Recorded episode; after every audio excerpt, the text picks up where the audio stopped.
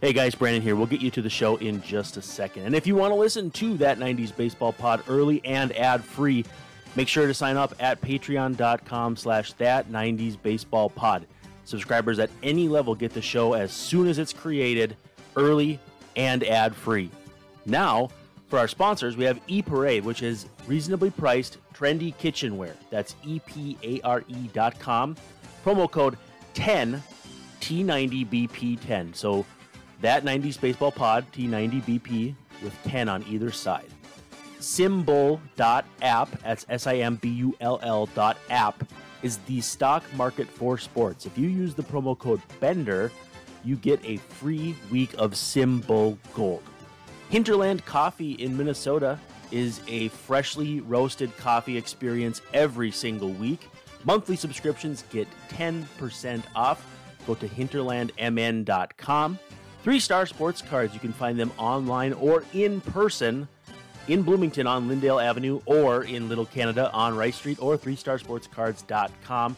And finally, Humility Chains. Royce Lewis's mom, Cindy, makes stylish, affordable chains and necklaces and bracelets that go, uh, the proceeds go directly to the NEGU Foundation to help children fighting cancer. So a portion again of those proceeds go to the NEGU Foundation to help children fighting cancer.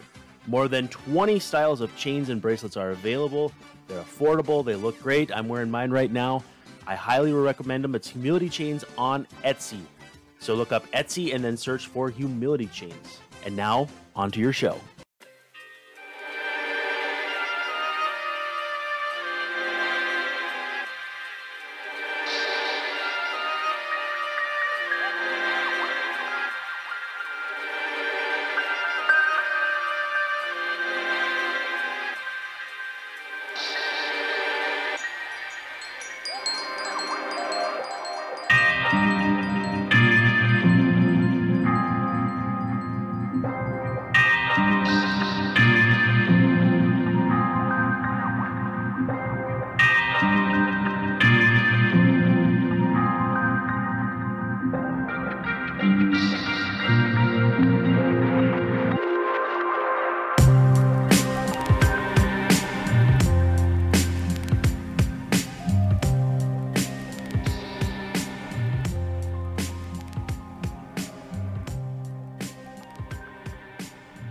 We're back here for another episode of that 90s baseball pod powered by Access Twins.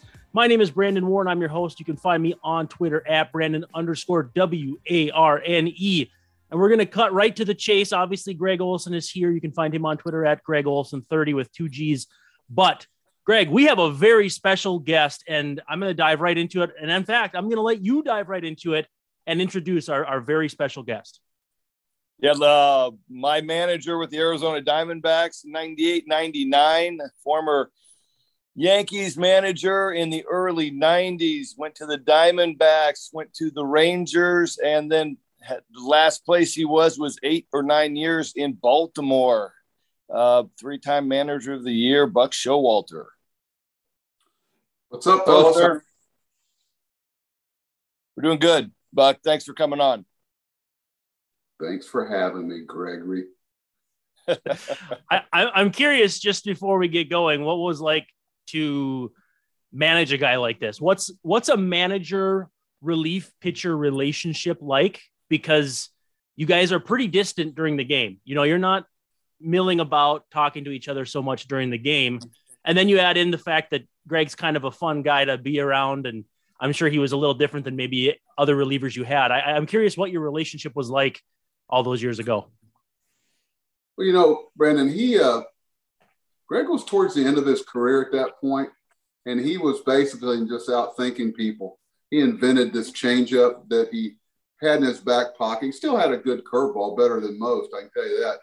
But his velocity had crept down, and uh, he just figured out a way to survive. But you know, the ability to manage a bullpen, and they come in all shapes and sizes, different personalities, different abilities and to be able to kind of, Gregg was very adaptable. You know, he was a guy that could, uh, you know, kind of dial up what was needed in the situation. But uh, the only problem I ever had with Gregg was he was, he gave, he was so much smarter than hitters that I used to get on him about quit giving them so much credit. You know, they, they're not thinking on the same brainwave as you are. It's like Orel Hershiser. I said, Earl, you got to dumb down some. You know, these guys you're dealing with, you're talking about linear things that they have no idea what you're talking about.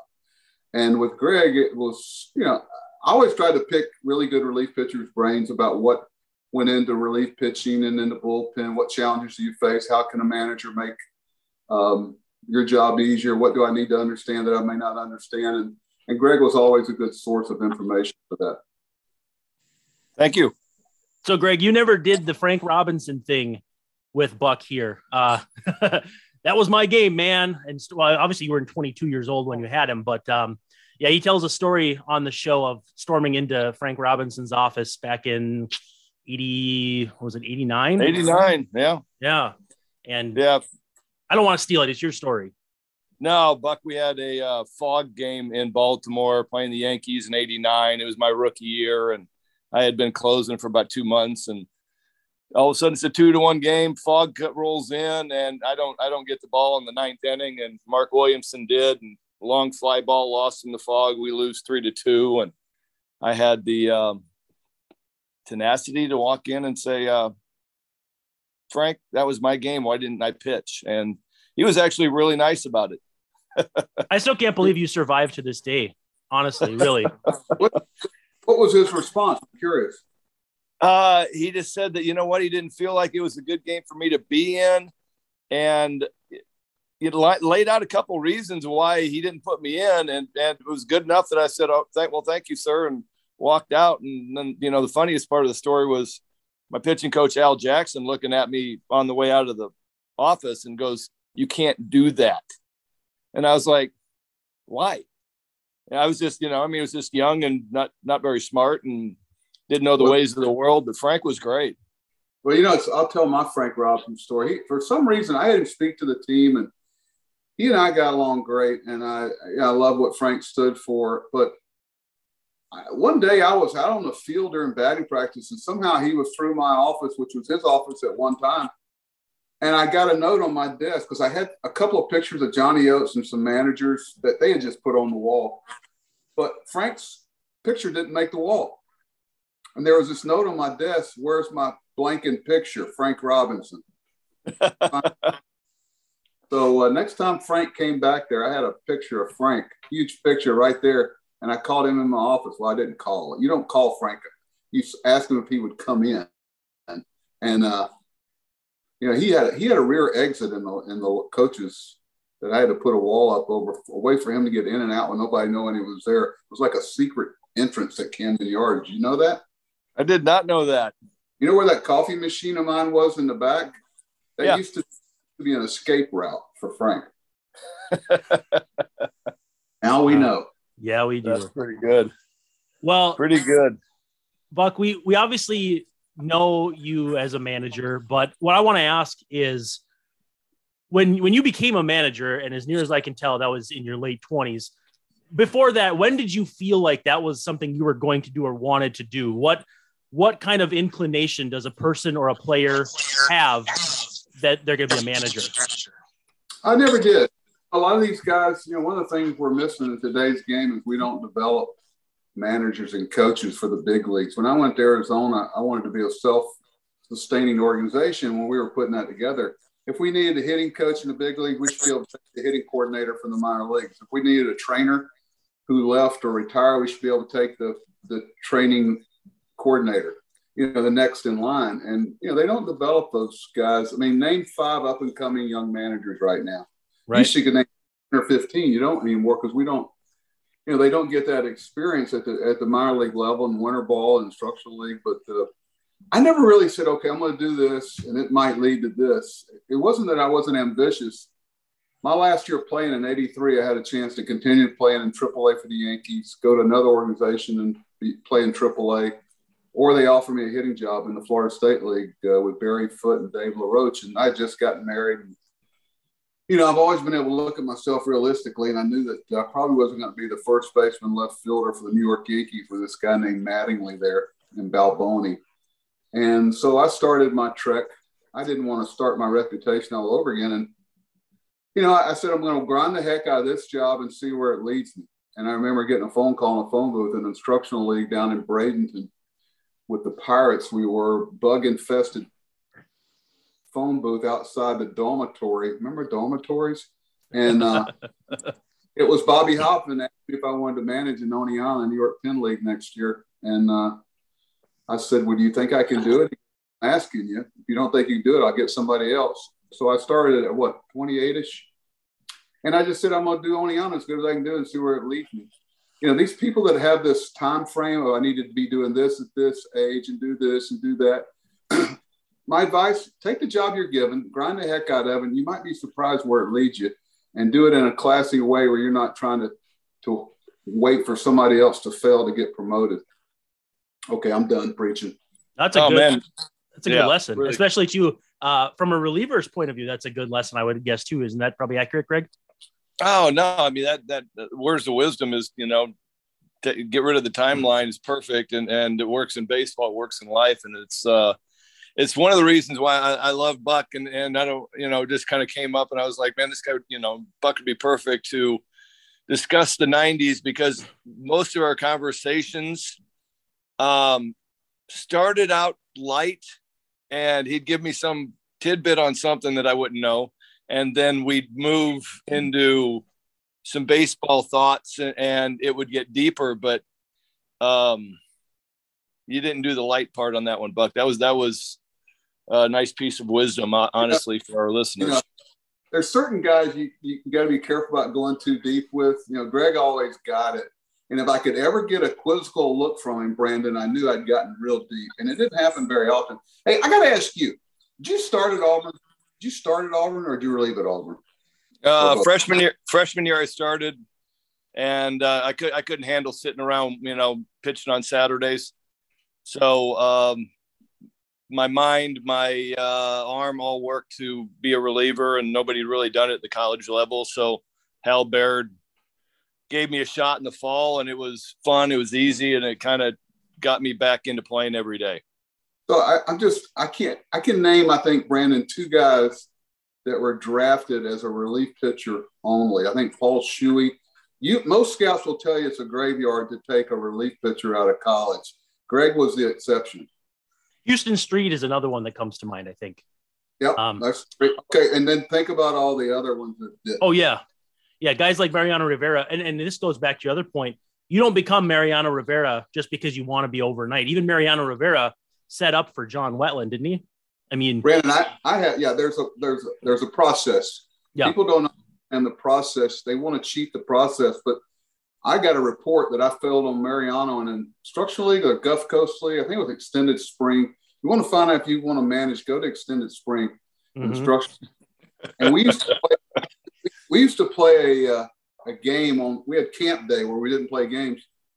And with, I let the pitchers play a game. I didn't let New York know about it because they would have got upset. But my best center fielder was Mariano Rivera.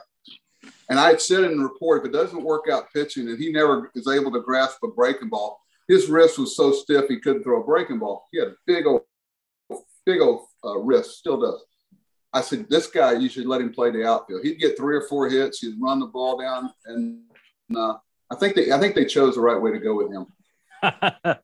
yeah, yeah, that's uh that's probably fair to say. I, I think too, I think I get some of those quizzical looks from Gregg, and I think that's why he hasn't quit on me yet, is because he said a couple times, and I'm not tooting my own horn here, that I've asked him some questions he hasn't been asked before. And I know not only you, Gregg, but but you as well, Buck. You like when types like me ask you questions that aren't the same question over and over and over. How did no, it I'm feel? Not- now, I'm not challenging you to ask something really stupid and really embarrassing, okay? But go ahead and try. I don't even know if I can. I think uh, I think Ron Gardenhire kind of beat that out of me a couple times here uh, about ten years ago. So I'm I'm pretty good there. He he let me have it a couple times, and I've learned my lesson. Paul Molitor did one time too. So um, I'll, I'll try to be very very uh, deliberate with my my questions. Um, when foundationally, we're here to talk about 1990s baseball. We get in and out of our comfort level, whatever. But when I ask you about the 90s, I think of 90s culturally as one of the most important demographics or whatever centuries or sorry, decades, not centuries. Um, because the world changed so much with the internet. But in baseball too, I think the if you compare the early 90s to the late 90s, the game evolved a lot. And there were different reasons for that. But when you think about the 90s on the whole in the major leagues, what things come to mind or what do you think of when you think of 1990s in the big leagues? First of all, I hope I'm wrong, but I think I'm right. We had a lot more fun back then than they have today. Really did. Mm-hmm. Everything, everything, because everything wasn't on your sleeve and there for public fodder. Guys were more comfortable being themselves. I've always been real protective of the of the team's mode of where they could be a team, whether it be the locker room, whether it be the bus, whether it be the plane. That's why spring training is my favorite time of year, other than the playoffs, because it's one of the places where a team can be a team. They can drop their hair in a stretch line and be themselves, and you get to know guys. And you know, we've eliminated. You know, let's face it, the locker room now is an interview room. At least it used to be before the COVID problem. And um, I just, you know, you see a lot of more '90s style baseball in the playoffs now mm-hmm. because they're trying to win as a team.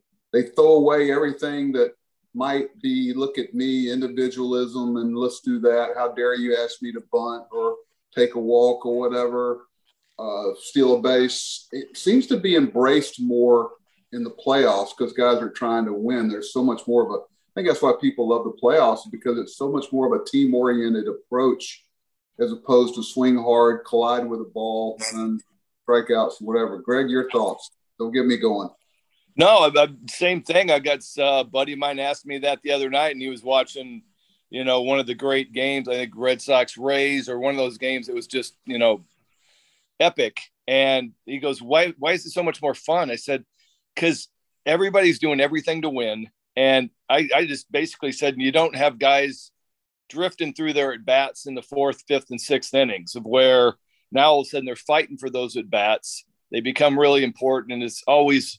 Every pitch matters. You know, I make one mistake and it, it could cost us, you know, the end of our season. Yeah. And uh, it's just more fun.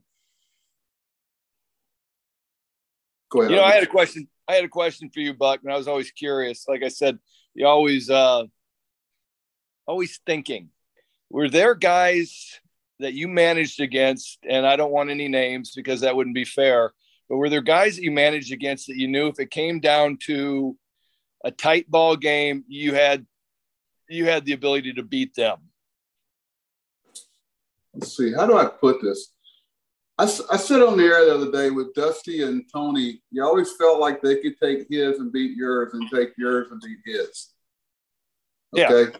So, all things being equal, you know, it's funny. I, I had to do a three game series recently and watch all three games. And, and Tony was managing, this is two, three months ago. And I just kept chuckling to myself because he was like, he was playing chess, the other guy was playing checkers. And I knew it was man overboard. And he said, I know how Tony does things. And he he set him up in the fifth and sixth inning. The guy bit, and it came to eighth and ninth inning. He had no he had no moves left, and Tony had set him up to fail. And it, but for three hours, Tony is still Tony, as far as managing a game and being on top of things. And uh, watching him and Dusty collide was, kind of fun. And uh, but I chuckle watching him dissect a guy. Now, uh, there was a manager one time. I'm not going to get into names, but he was one of those reaction managers. If you brought in a left-handed pitcher in the fifth inning, he was going to hit a pinch hit a right-handed guy. And you, you know that guy, Gregg. I mean, he was. And I'll tell you what you did things in the fifth or sixth inning to set up the eighth and ninth, and he had nothing. And we always beat them in the eighth and ninth inning and nobody could figure out why. And it was, uh, you know, some of the things I tell you, the tough guys to manage against the guys that you're not sure if they're seeing the game within the game. You know, they see that jelly leg on the throw over? Do they see uh, an early break uh, by a, a, corner on a bunt? Do they see, uh, you know, how your bullpen's being set up to to counteract something? I'd rather it was tough, but I would rather manage against Leyland and La Russa and and Sparky and all those guys that I broke. I, you know, I, I broke my teeth in by because I knew they saw the game. They watched the game within the game. First time I saw Jim Leyland, he was managing in Lakeland in the Florida State League, and I was playing in a junior college tournament. This guy was 26, 27 player coach, and I went, wow. But you know, you only learn those things by being in situations You know, I tell people all the time, I go, well, I've seen that before. They go, you ever seen that before? I said, yeah, I've been in, have you been in instructional league? Have you been in extended spring? Have you been in uh, Dominican Republic in the winter? I mean, you see all type of things. And it's just, I, I kind of, it's some of these guys, it's not their fault, Gregg. They just haven't been exposed to enough situations and enough personalities to, to do some things. Interesting. Yeah. It's like, right. it's like a facing someone in poker who's never played before and they It's win hard. with, they win with a, a, a flush that they didn't even know they had in their hand. You don't really, and that, that just makes you embarrassed because you're like, I should be killing this guy. Exactly. That's a good way to put it. But I, I I would actually rather if I've got equal footing as far as talent and players, I'd rather I know Tony's going to see things. I know that Dusty's going to see certain things that tell you, you know, it's like the wild card rosters. When you see a roster for a one card, a one game, you've got the manager's basically telling you how he's going to play the game. You know, it, it, it's one of the few times where they kind of reveal the way they're going to go about trying to set up certain situations. It's up to you to keep that situation from coming. Yeah, it's like reading the table of contents before you read the book. That's that's an Yeah. interesting point. So, if Gregg doesn't have anything immediate to ask you, I want to ask how 1992 came about for you because that you know that's your break. You're in your mid 30s and now you're managing a big league club, and we saw it with you know Tom Kelly a few years before. Teams had gone with some guys who were were younger to to run teams, and you were you're taking over in New York, and um, you know obviously a bit of a pressure cooker as always. Uh, what was that feeling like when you were basically i don't want to say dropped into the job but given the job and what were your expectations like when you started Well, you know, at the press conference, they asked me uh, what type of plan or whatever. I said, well, I got a one year contract, so I'm on a one year plan. We're going to take each day. Imagine that nowadays signing a manager to a one year contract. no And I was, it was $175,000 to manage the New York Yankees. I barely broke even, and it was worth every penny. But I, uh, you know, I wasn't Gene Michael's first choice, and he told me that. And Gene was the most honest guy. Uh, Stick was our GM, and he, uh, Mr. Steinbrenner was on probation, if you remember right. And uh, I remember about 10 days into spring training, he came in my office early one morning. He'd been watching the workouts, watching everything. He, he always called me, hey, boy. He said, hey, hey, boy, this is going to work. I've been watching you. This is good. This is going to work. Uh, you, you can do this. And he turned around and walked out. And I went, wow. You know, and he was right up front. He said, listen, you were my first choice. Ownership forced me to take you, one, because I wasn't going to make any money. And I had come up through their system. But you know, you just take each day and you grind the heck out of it. You know, you try to out relationship people, you try to out, you know, in Baltimore, I told everybody, listen, what are we willing to do that the Yankees and the Red Sox and the people with big payroll can't do? You know, and we signed better six year free agents. We, we had a better farm system. We had better relationships with our players. We had better training. We fed our players better at each facility. We had better communication with our uh, Latin American program. You know, we, just a lot of ways that that we can make up the distance. So we tried to do that in '92, and uh, we had some good young players coming that we had to keep our organization from trading. You know, whether it be Bernie Yeah. Williams, Mariano, Posada. Uh, we traded for Paul O'Neill. You know, everybody spends so much time, you know, coveting other people's players, but you know, you want to be able to evaluate your own. So many people can't evaluate your own, and that's that's really kind of one of the things that's been bothering me about baseball today is they're making so many mistakes on player evaluation because they don't have those relationships and don't make those phone calls to find out the other attributes that you look for in major league play. that that seems like an inefficiency you can't afford. You need to know your own before you know anybody else. And like when i think about signing free agents versus signing your own guys when you look at the twins for instance do you sign jose berrios your own guy or do you go to the outside and sign josh donaldson if you have to choose?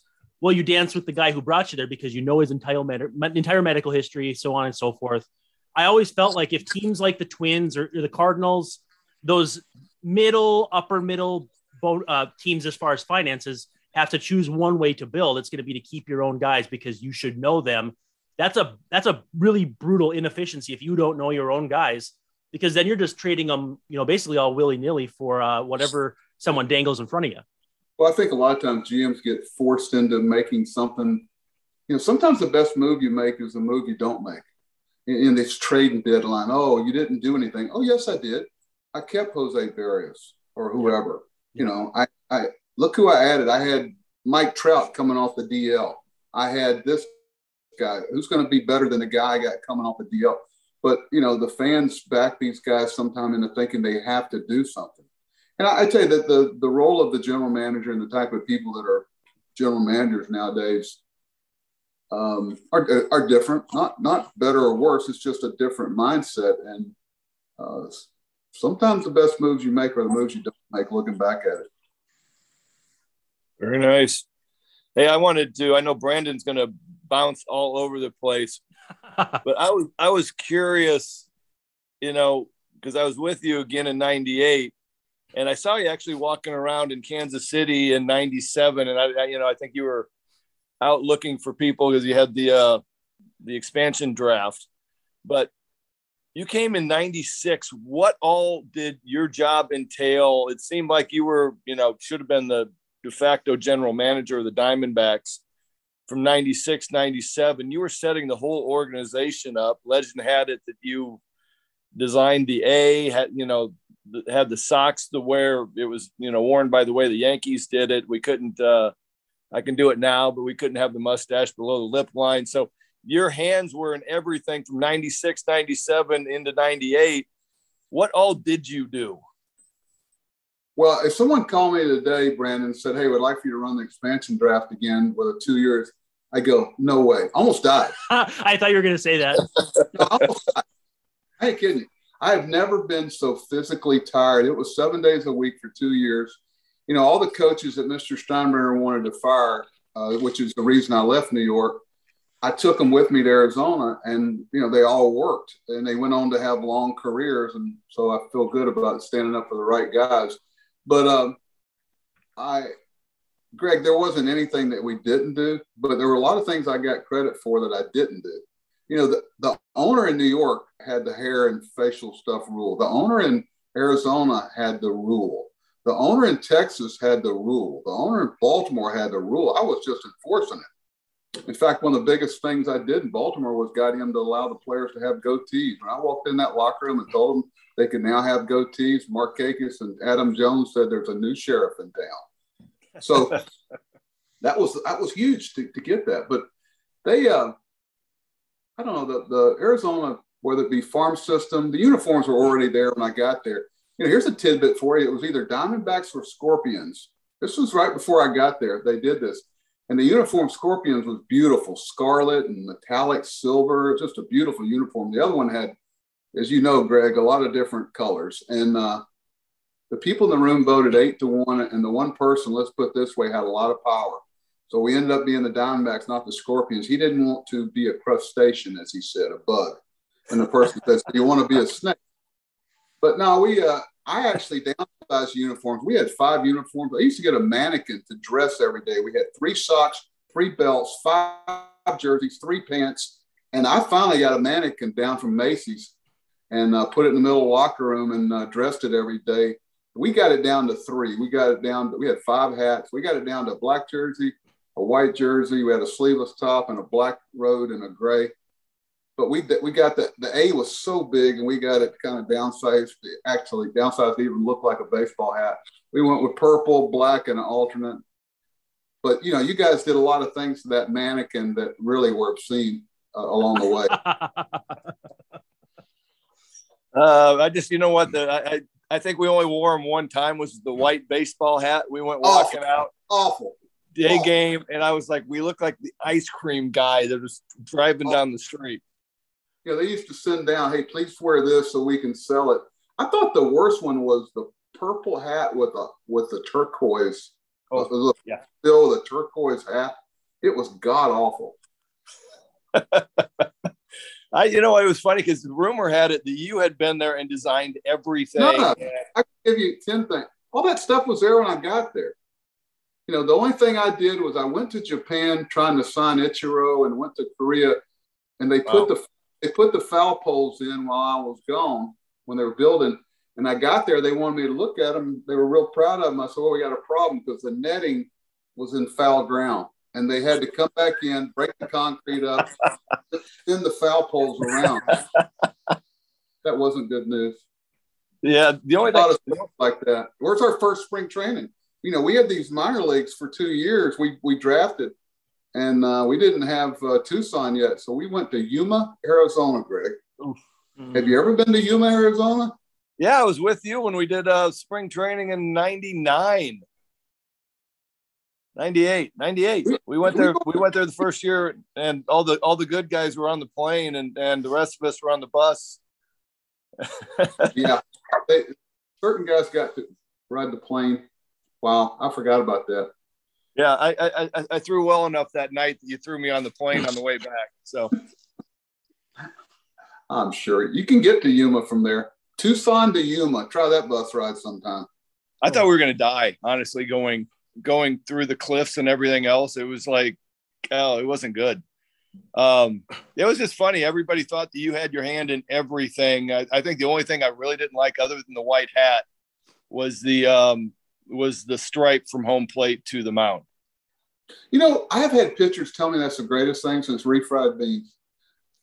They loved it because you know that was I did do that. I'm going to tell you that there were two or three things I had nothing to do with the hat. I had nothing to do with the socks. I had nothing to do. It's, it's hilarious these things that people run with because it fits their narrative. But I wanted people to walk by the TV and go, "Oh, that's where the Diamondbacks play," nice. and it would be a tribute to old time baseball. If you look back, a lot of the old fields they had that lane. That first year, I should have had a lane from the dugout because I wore that out going out to the mound. The but you know, it was uh, an alignment thing uh, that they used, but they also got so wore out years ago, they didn't come back and reshod that they finally would just cut it out. Detroit still has it. Mm-hmm. We did another we put grass on the warning track next to the fence because I saw it in Korea. It was a great design where you had grass as you're running, then you feel cinder, and then you feel grass again and know you got one step and a jump. And we made a lot of great catches that year at the fence, but the other team would get gator arms when they got close. But uh, we couldn't keep the sod growing because we were inside. We finally had to take it out because we were resodding all the time. Huh. Now, yeah. as as ahead, a young oh, as a young Twins fan, I have to say that I've never forgiven you for drafting Damian Miller in the expansion draft. So, hey, let me tell you what. You know, I, will tell you this. Not Travis had, Lee. Not Travis Lee, by the way. I'm I'm mad about Damian Miller. Oh, you should have, should have signed Travis. You screwed that up too. Yeah. So we uh you know, during that expansion draft, one of the best bit of advice I got, I kept asking Miami and the Rockies, you had to do over again, what would you do? If you had to do over again, what would you do differently? And the one thing they kept telling me was don't fall in love with expansion draft players. They're there for a reason. This team's had two years to get the protection list down. You'll have three or four clubs that might actually lead a de- decent player out there. so if you look back at that list, we turned those guys over we found out who other clubs liked. We traded Karim Garcia for Luis Gonzalez. We traded uh, for Tony Womack. We traded for, so we turned those guys over and we had four or five keepers. We liked Damian Miller a lot. We liked Kelly Stinnett. We had Jeff Suppan and Brian Anderson and Omar Daal. We had uh, Dave Dellucci that fit us. And the rest of it, we went the trade route. We turned those players over where Tampa uh, basically thought they were going to put together a championship club to the expansion draft. And I got some great advice from other clubs and uh, ran with it from the clubs that had actually gone through the process.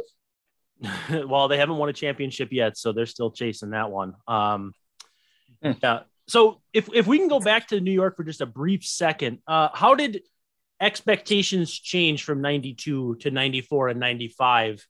And how did the environment around the Yankees change? Because uh, I think a lot of people who weren't around then, and I was that was when I was getting into baseball, don't really realize what the the Yankees were like in the early '90s compared to the mid and late, all the way until now.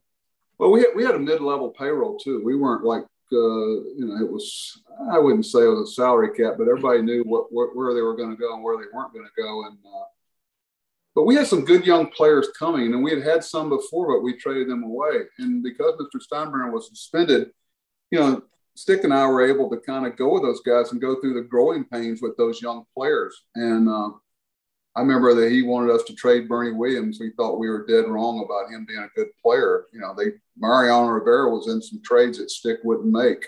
People tried to get him. They tried to get Andy Pettitte. They tried to get Jorge Posada. Posada was a second baseman in the structural league first time I saw him. And uh, we moved him on the plate because he couldn't run a lick. And he couldn't move, but he could catch and throw. Um, there's a lot of different stories through the years about, but that was the first time we were able to say, here's where we're going, here's how we're going to get there. And I think people bought that in New York. You know, they sniff out a phony in a heartbeat, but you know, a bunch of lip service. It's like the same thing. When I went into Baltimore, I said, listen, we're not going to sit here and talk about all the things that we're going to do. We're not going to throw the previous people under the bus and God bless everybody. Once you get in a situation, you realize some of the challenges they had that you weren't aware of. You know, don't throw the previous people under the bus. Just just shut up and get better. It's real simple.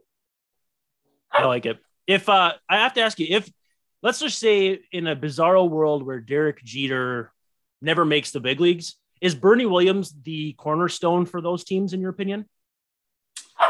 Uh, I just feel like he's underappreciated.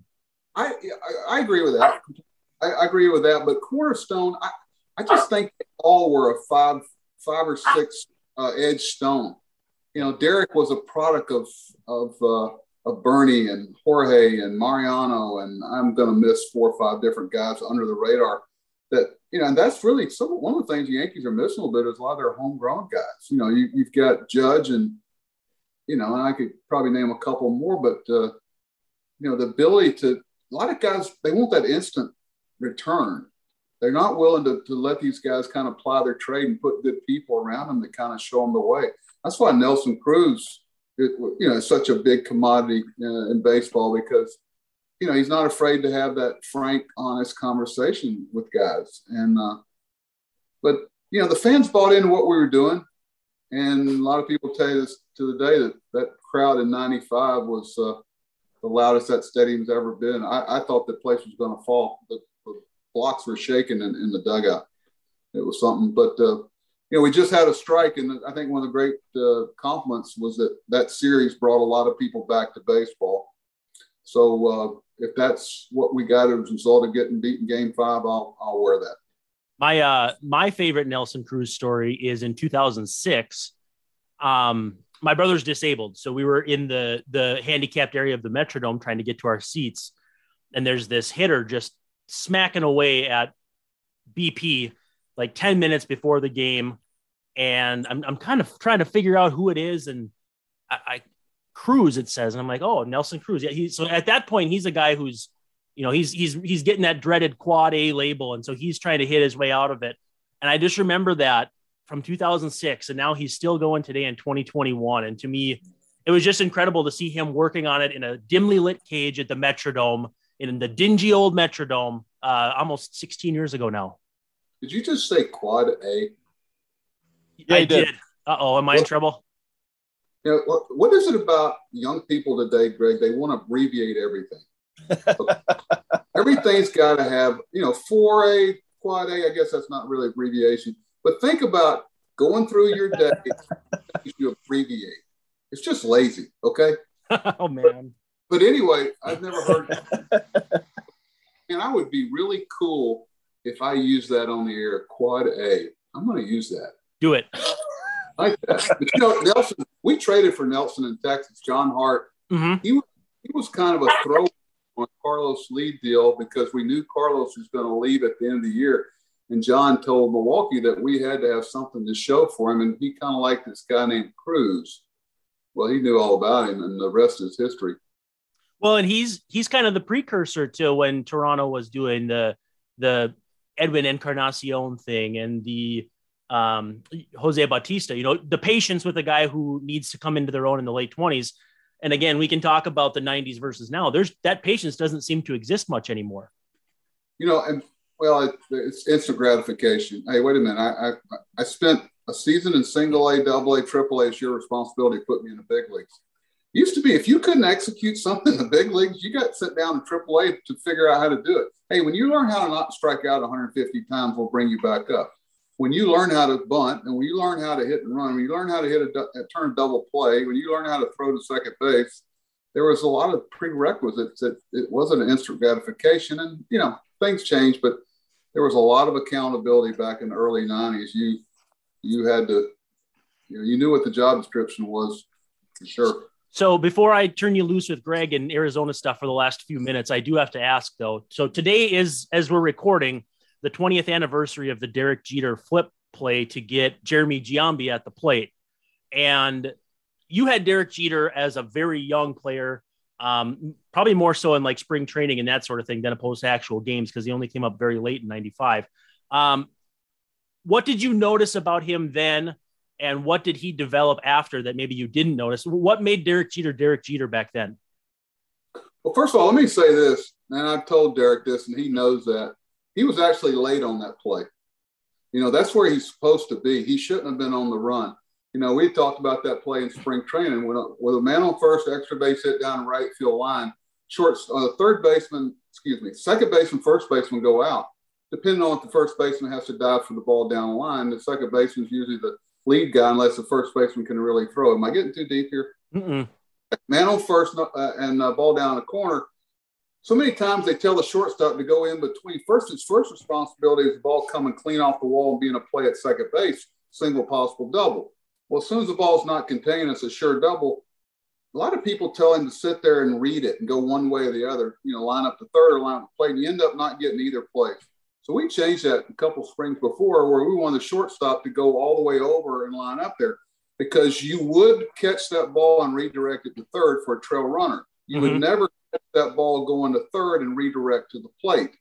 So actually, when I see Derek and he's getting all these accolades for that, we chuckle because I go, you know, you're actually late. I won't tell anybody. But you know, great thing about that play is that Posada never left home plate. Most catchers would have gone over where that ball was coming and vacated the plate, but he had such confidence in Derek being able to catch that long short hop that he stayed at the plate. I think a lot of people miss that about the play. That's playing together. First time I saw Derek, he was 18, about 160 pounds in Yankee Stadium, just gotten drafted out of, I think it was Kalamazoo, Michigan. Does that sound yep. right? Yep, Michigan.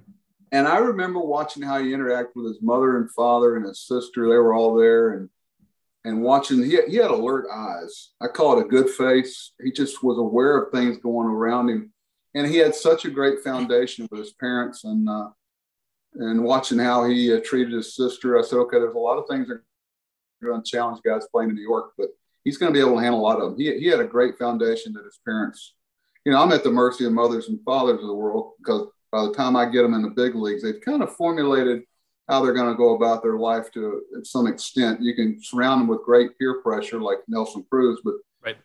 Derek brought a lot of that on his own. And we had we had a bunch of those guys, Bernie, Posada, Mariano. We had it was a you know, a lot of people that cared about what their teammates thought. Does that make any sense? No, I, I love that. I love, and Gregg, I hopeful will attest to this, that uh, I love that inside baseball stuff. For me, thinking the game is way more better than just watching it because I want to know why, not, I want to know why and how, not what happened, but why and how. So, well, when, I, when I'm broadcasting, I, I want people to go by and go, okay, wow, I never knew that before. I've always wanted to know that. Like, I did a thing at MLB a couple weeks ago about what's said when you call down to the bullpen.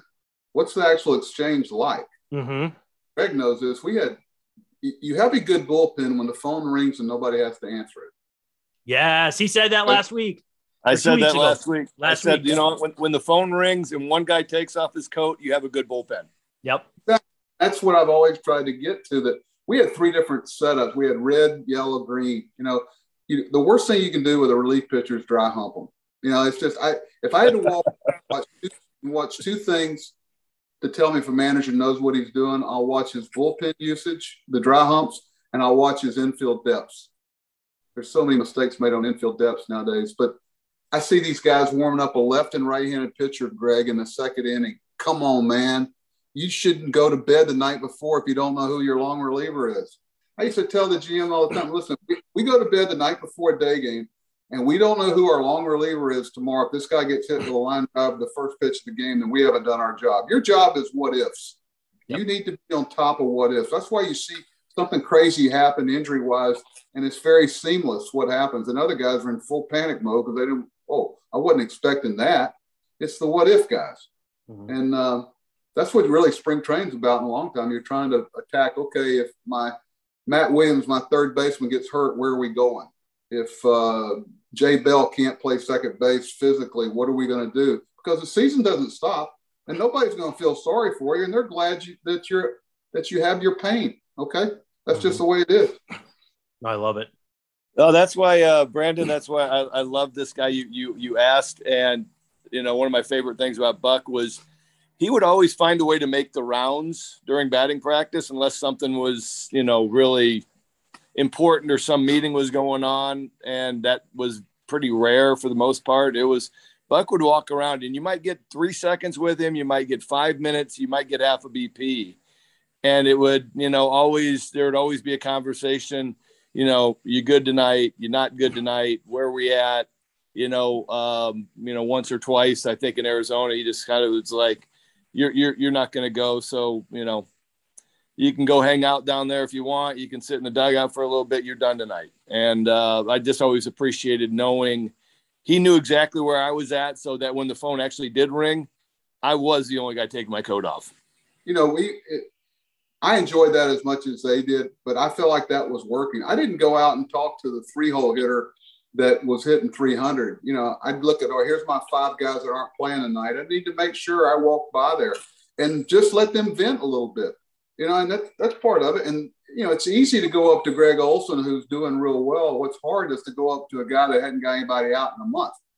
You know, and that's really how you make your medal. And you you have to have those tough conversations.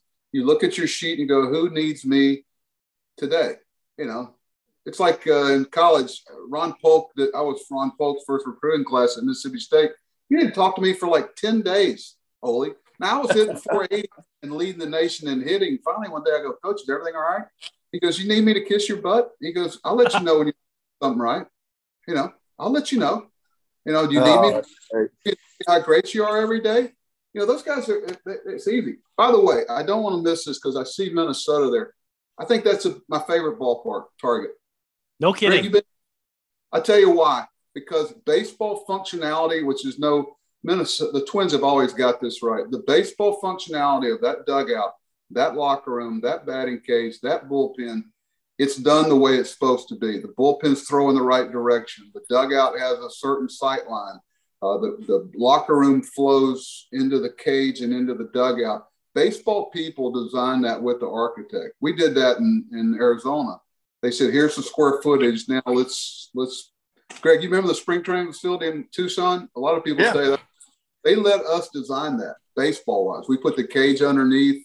You know, we let the, the minor league teams be across the street where we could go get them, but not right up against us.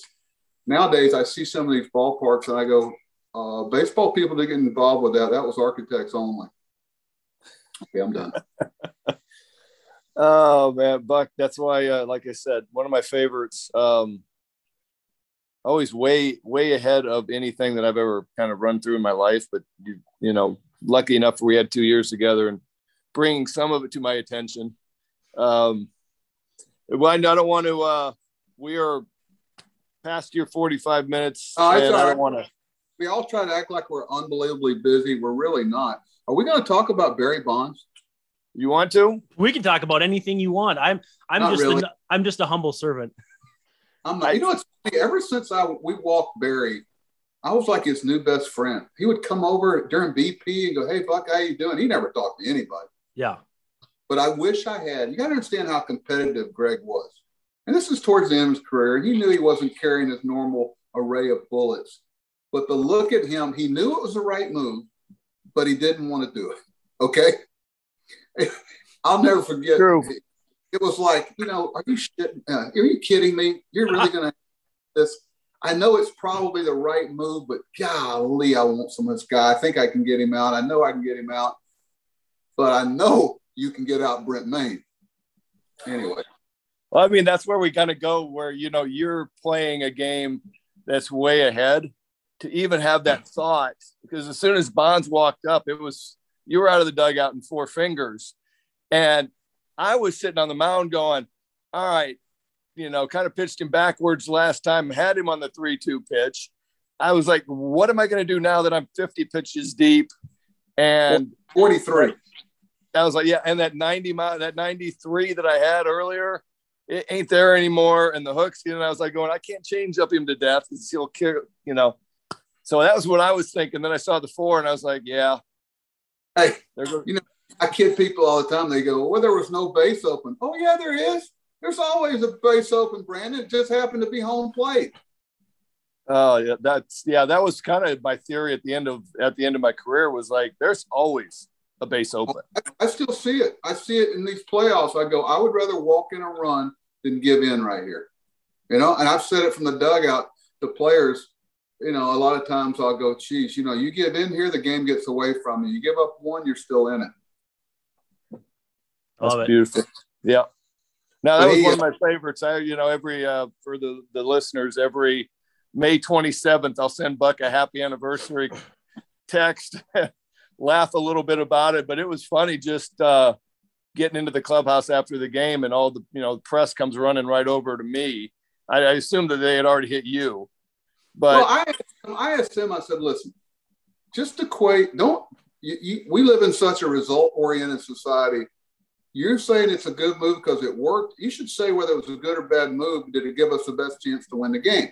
Bingo. You know, Bonds, Bonds had come in as a pinch hitter that day. He didn't have MVP Jeff Kent hitting behind him.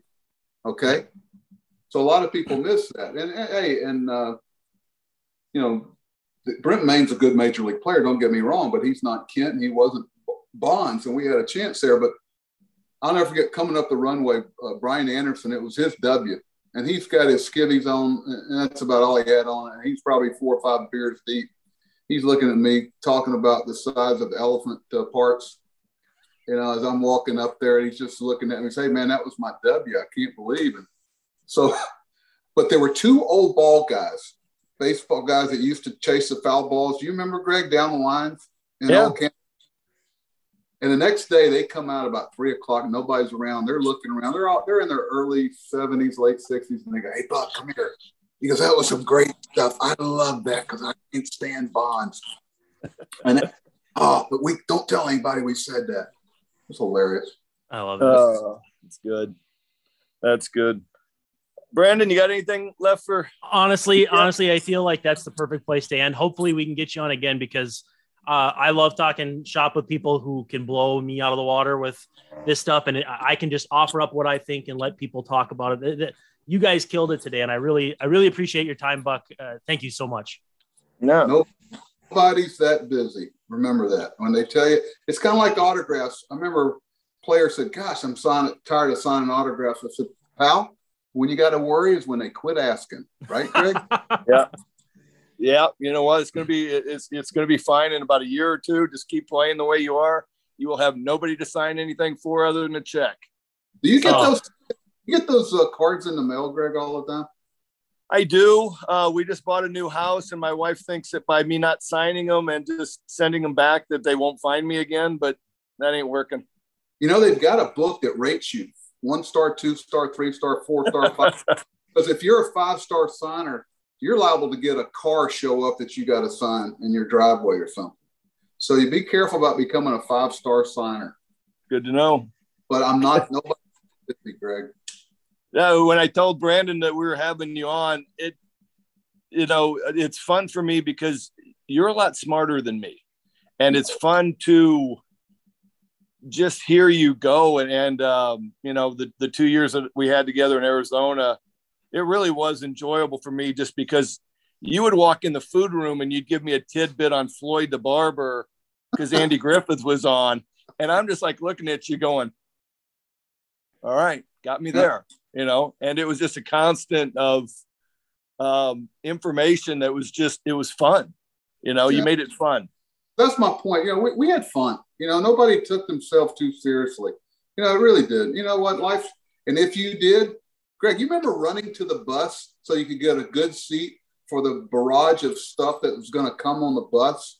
Man, oh. when something stupid would happen on the field, uh, then we would, you knew that Matt Williams, Gregg Olson, Devon White, uh, Jay Bell, they were going to be merciless.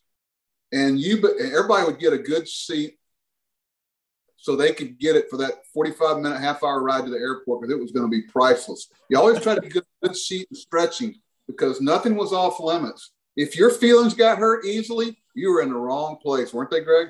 Oh man it was uh, i remember carlos tosca our bench coach coming up years later. I think we were i got invited back as a guest advisor for like three weeks and he and I would sit down and, and have a drink, and he'd be like, My favorite thing of that year or two years was you calling Randy Johnson out for being one minute late to stretching. And af- after like a week of him getting buried, he never was late again. He goes, he fell into line with that group. And I was like, it was just it never, game it, on. You were no better than anybody else. Nothing off limits, you know. And after a while, you just, you know, Randy hated spring training in Tucson. Hated it. You know, he, he had his kids and his wife in Phoenix, and he really, so he was just miserable. You know, we had to work on pitcher stuff. Let me know if you got to go. And he, you know, he didn't want to bunt. He didn't want to slide, you know, rightfully so. He didn't want to hit and run. He didn't want to. And I finally said two things. Randy, you give us a sign. You tell us what you're going to do. So at least the base runner knows. Because we put on bunt, you hit. We put on hit, you bunt. You know, it, it doesn't matter. So I also said, listen, here's how we're going to do spring training. Your side day and the day you pitch, we'll see you. The other three days, you can go to Phoenix. I don't care. Just just leave. But be ready to take your work day and your game day. We'll make sure both those happen up in Phoenix. And it was one of the best moves I made. You know, just hey, you're miserable down here. People don't want to hear it. It's fine. The only thing you're going to do is take a work day and throw on your fifth day and be ready to start the season. And it worked out fine. That's why Schilling was so good for him. He'd walk by him and go, "Hey, Curt, a pitch a shutout." He'd go, "Hey, top that one tomorrow. See if you can get." okay, now uh, no, it was um, it was a fun. You know, you said something in '98. We were sitting around and and you know we, we got it dialed up a little bit in May and played up played good from there on. But you said something that it was like late April, and some of the guys were digging where they were at and it was some of the expansion guys. And then you had Matt Williams, you had Jay Bell, you had a bunch of the old guys that played right. And I remember you sitting there and you called us in, and we'd lost not how many in a row. And you're like, you realize every one of you guys are trying out for next year's team, right? And that was kind of all you said. And, and you walked out, and I was just kind of looking around. I knew I was on a tryout because I barely made the squad. And I was just kind of looking around the room at all the young guys going, yeah, that light just flipped on and that light just flipped on. And I was like, well done. Gregg, do you remember the division we started that year where we took the, the 16th with the worst records and we put a division up back in the advanced room and I said, I want to win this division. I, I, I want to be an expansion team that didn't lose 100 games. Everybody expects you to lose 100 games. So we won that division. I don't know if I did it with the pitchers or the position players. Every advanced meeting, we would update the divisional standings of the six worst teams. We went into August. I said, here's the six worst team. I want to win this division. Now, we didn't get rings for being the best of the six worst, but we didn't lose 100 games by God. Yeah, 99. No, that was. um That's the biggest turnaround in baseball history. I'm very proud when somebody says that. The biggest turnaround in baseball history from 98 to 99. Very proud yeah, of that. They would have been anybody in there other than Matty J, Andy Benes would have been stupid to think that they had a guaranteed job. Devon White. Yeah, Devo. Yeah, Devo. Well, you know, I mean, Devo wasn't coming off a great year or two. No, he was 38, 39. You know, I had never seen him dive for a baseball. And that year he dove for a ball. And he came in, he looked at me, and said, It's time to get out. I had to dive for one finally.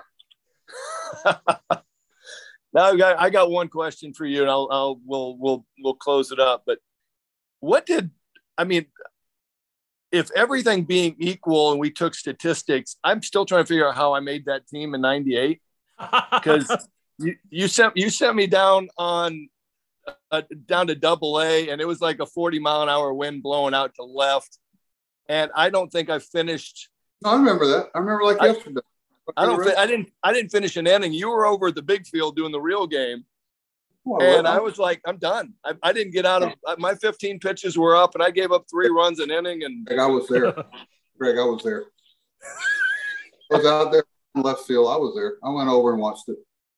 but anyway, uh, the wind. I used to tell people. I turn in a report. Guy had an awful outing. But the, what do you mean? He gave four shutout innings in spring training. Yeah, but there was a 30 mile an hour wind blowing in. Those balls hit would have been home runs. Just the flip side of that, you know, I wasn't going to miss the chance to carry someone with your moxie and uh, the other part of it. That was you had made the club before you went over there, and I could care less about what the results were with the wind and everything, just as long as you felt healthy and you know because you didn't make any excuses and you said I you know I, I sucked statistically today, but I felt fine. Good enough for me. Let's go north. I appreciate that. No, I just looked at I looked at Goose and I just went, that might be it. Shook his hand. I was like going, that might be the end of me right there. And he just goes, um, yeah, you got your work. You got your work in. He's talking about Goose, Mark Connor. Mark knew, you know, and he said, uh, did you see that? I go, yeah, I watched some of it from behind left field. He goes, uh, he feels good physically, no problem. You know, wind got him. I go, I know. We'll take him. What else you want to talk about? It was easy. That's awesome. I could have told you but they, you know, it's not near the brain surgery they make it out to be. You know, it's they make it they overcomplicate a lot of it. It's like uh, people can't figure out why Lance McCullers' arm hurts. He threw he threw two thirds of his pitches are off speed pitches. Two thirds. two thirds. He threw, he, threw, he threw 38 breaking balls and 12 changeups last night. 50 out of 73. And they go, why is his arm hurting? Well, I wonder why.